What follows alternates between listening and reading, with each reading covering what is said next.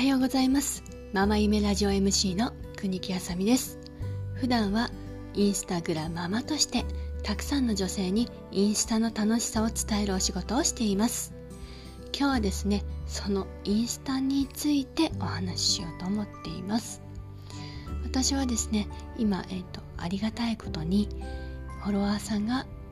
1万7000人を超えました。でですね以前あのちょっとコロナが始まった頃ですねママたちをちょっと応援しようという企画で、えーと、1万円分の、えーと、ものを購入しますというね企画をしたんですよ。えーとハンドメイドしてるママさんから何か物を購入してで今ねちょっとそういうコロナの状況で働きに行けないママさんとかやっぱり売り上げがね落ちてしまったママさんを助けられるならなと思ってそういう企画をしたんですが、うん、今度ね2万人になったら2万円分の、えーと、ハンドメイドで何か作られてる方を対象にしてまあママじゃなくてもいいね。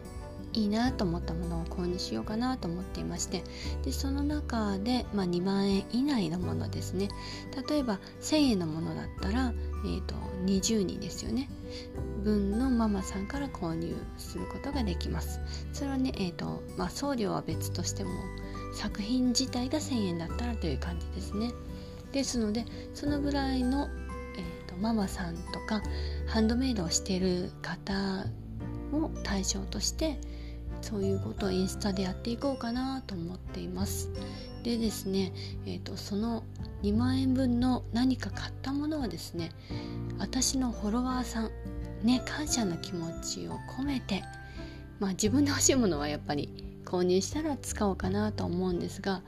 あこれでも私はちょっとあの私ピアスは開けてないんですけどすっごい可愛いピアスとかめちゃくちゃ皆さん販売されてるんですねインスタで。うん、だからそれを見て可愛いなって思う方を購入してそれをねあの私をフォローしてくださってる方や、えーと、応募してくださった方を抽選に、えーと、プレゼントを企画しようかなと思っていてそしたらやっぱり、えーとインスタをやってるママさんたちそして見ているママさんお互いにみんな、えーと、楽しめたり、えーと、潤うというかねこういう時期ですのでちょっとねあちこち行けないっていうのもあって今ねいろいろフリーマーケットとかそういうマルシェ的なものがねオンライン上でもまあいろいろやってるねこともあるんですがやっぱりちょっとうん難しいなっていうところもあると思うんでそういう方やねママさんたちを応援できる何かきっかけうんあったらなと思っていてで何ができるかなと思った時に私はやっぱりインスタをこうお伝えすることで収入を得ていたりそこのインスタでこう何か案件をねいただいてそれで、えーと、やっぱりねみんなに紹介するっていうお仕事もさせていただいているのでそのインスタを使って何かみんなにも恩返しができたらなと思ってやっぱりそこでねあのつながったりもできますし、うん、だから本当に今ねコロナの状況で、えーと、お家で何もできないっていうねお子さんがいて、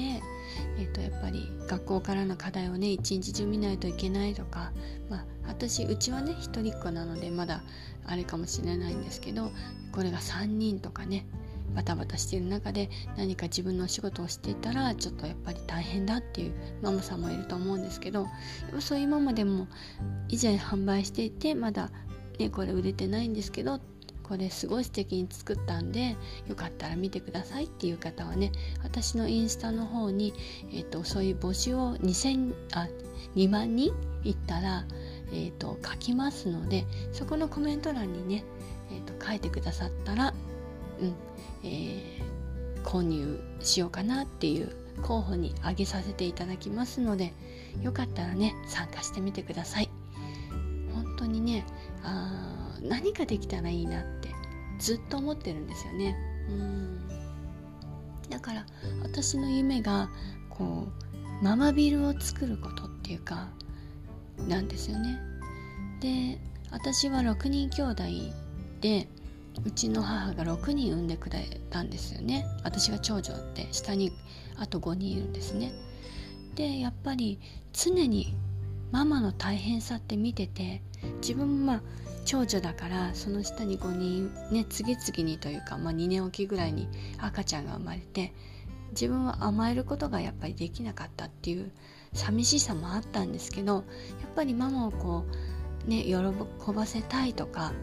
ママが頭痛そうだったら頭痛薬を持ってくるとかなんだろうなちょっと肩が凝ってそうだったから肩たった危険をね作って母の日にあげるとかやっぱりママがこう困ってるとか一番多分見てると私は自負してるんですね。やっぱ6人兄弟ってなかなかいないしその中でお母さんママねの大変さをすごく見ているのでうんなんだろう。この自分がママになった時にママのありがたみをすごく感じましたしママの大変さも知ったしでね自分がこうママになって赤ちゃんってこんなに面倒を見ないといけないんだって思ってでうん私の実家が横須賀で旦那さんのご実家が、えーと、北海道なので何かあった時に、すぐに来てっていうような状況がねではなかったんですよ。で旦那さんもやっぱりお仕事してますしで自分がね以前こう出産した後ですねなんか体調が悪いなってなった時にまあこのぐらいだったらね市販のお薬を飲んでれば治るだろうと思ってお薬を飲んで我慢していたというかこうやり過ごしていたらなんだかどんどんどんどんひどくなってくると。うん、であーなんか痛いな。でもまあそのうち治るよね。と思ってやっぱ子育てもねちっちゃい赤ちゃんがいますし、うん、病院なんて行く時間もないというか行ったら行ったでねちょうどね冬というか寒い時期だったのでね息子に何か違う病気がうつってもよくないなとかいろいろ不安があってね。私が我慢すればいいや。普通の市販の薬飲んでればいいやって思って全然行かなかったらある日もう本当に痛くてちょっとこううーってなった時に吐血というか血がちょっと混ざったような感じの嘔吐してしまったんですね。でそれあなんかちょっと私やばいなって思ってそれをきっかけにちょっと旦那さんに言って胃が痛いんだけどって初めて言ったんですよ。なんでそんなになるまでが我慢したっていうか黙ってたの？とは言われたんですけどやっぱりなかなか言えないよって言って。でじゃあまあ仕事も休めないと。じゃあうちの横須賀の両親に来てもらって診察行く間はちょっと見ててもらおうねっていうふうに言って行ったらやっぱり胃がちょっと荒れてると。じゃあ胃カメラっていう内視鏡っていうのかな？ちょっと撮ってみましょうっていうのでちょっとねあの麻酔全身麻酔をして、えーと、胃カメラで見てもらったんですけどやっぱりそれもちょっと何時間かかかってその麻酔が切れるまではそこのね病院でちょっと休むっていう感じなのでもう私は息子赤ちゃんだったんですけどうん。見ることが本当にできないのでもう本当にお願いしますって感じで預けて夜の7時ぐらいまでその病院がね終わるまでそこで横になって。やっぱりその後ね機能性胃腸症っていうねあの状況で診断されてでやっぱりお薬をずっと飲んでいかないといけないねって言われてしまってそれからちょっと食生活をね見直してうん。えーと、いろいろ添加物の入ってないものだったり玄米を食べるようにしたり、えーと、そういうことにすごく気を使うようになったら、えーと、機能性胃腸症の症状が良くなってお薬も飲まないで今は過ごせているんですけど、まあ、たまにこううっていう時はお薬頂いてるものを飲んでやり過ごすんですがまあ本当にねそこからこううんよくはなったんですけどでそういうこともありましてママって我慢しちゃうなって思ったんですねやっぱり。うん。でそれって言いたいけど言えないってママがすごく多いんだろうなと思って。うん、だからママビルっていうのを作ってまあママが我慢しなくてもえっ、ー、とシュッとね、えーと、診察とかできるとか、うん、そういうようなビルを作りたいなと思って。子供を見てもらってる間に、えーと、自分が診察できる。もちろん子供も診察してもらってとかね。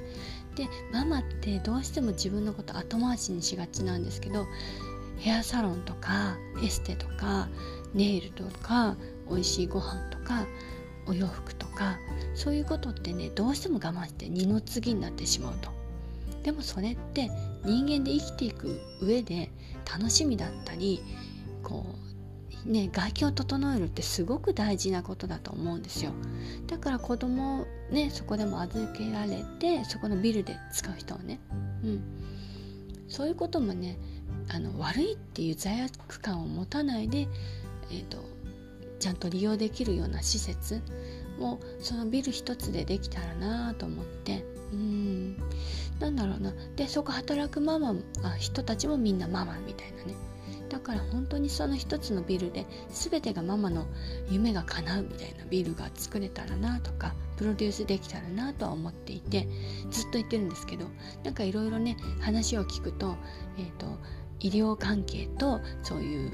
エステだとか食品だとか使うのはちょっとビル的にどうなのかなとかねいろいろ場所的にもあったりとかね法律的にとかあるらしいんですけど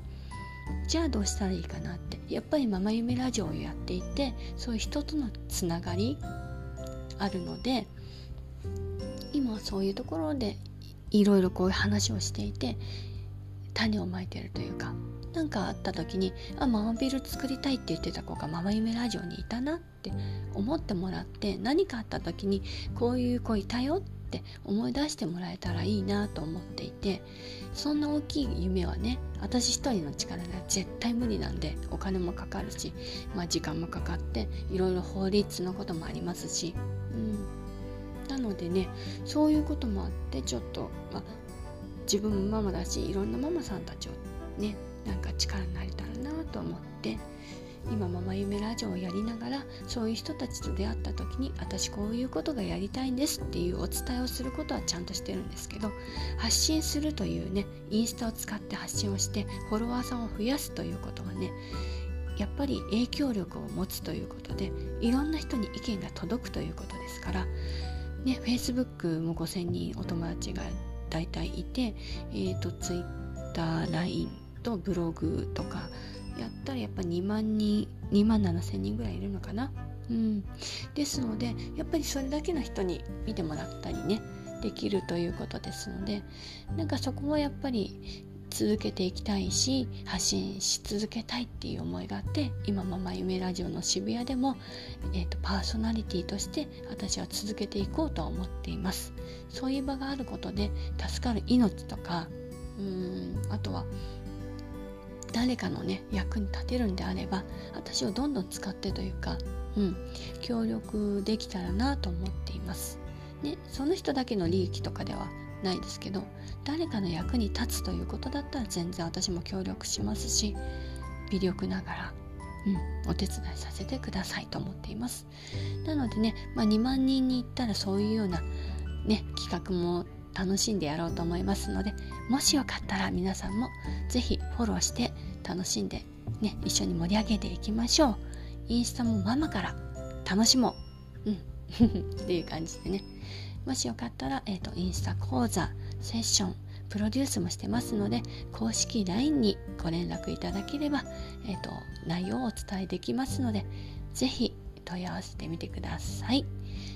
ね、それではこの後はまあご自由に。またね。バイバイ。